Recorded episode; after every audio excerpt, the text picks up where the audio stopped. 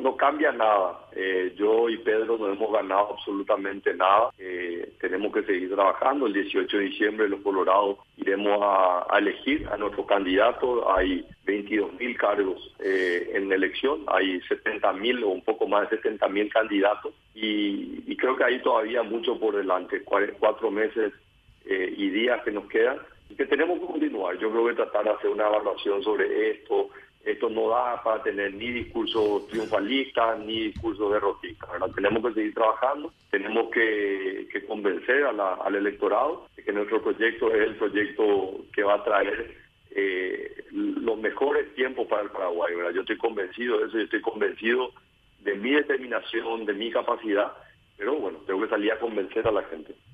Pero no beneficiaría entonces esto a la oposición, digamos. Yo no veo, que soy muy honesto, mi evaluación es que el Partido Colorado está mucho mejor de lo, que la gente cree que está y la oposición está mucho peor.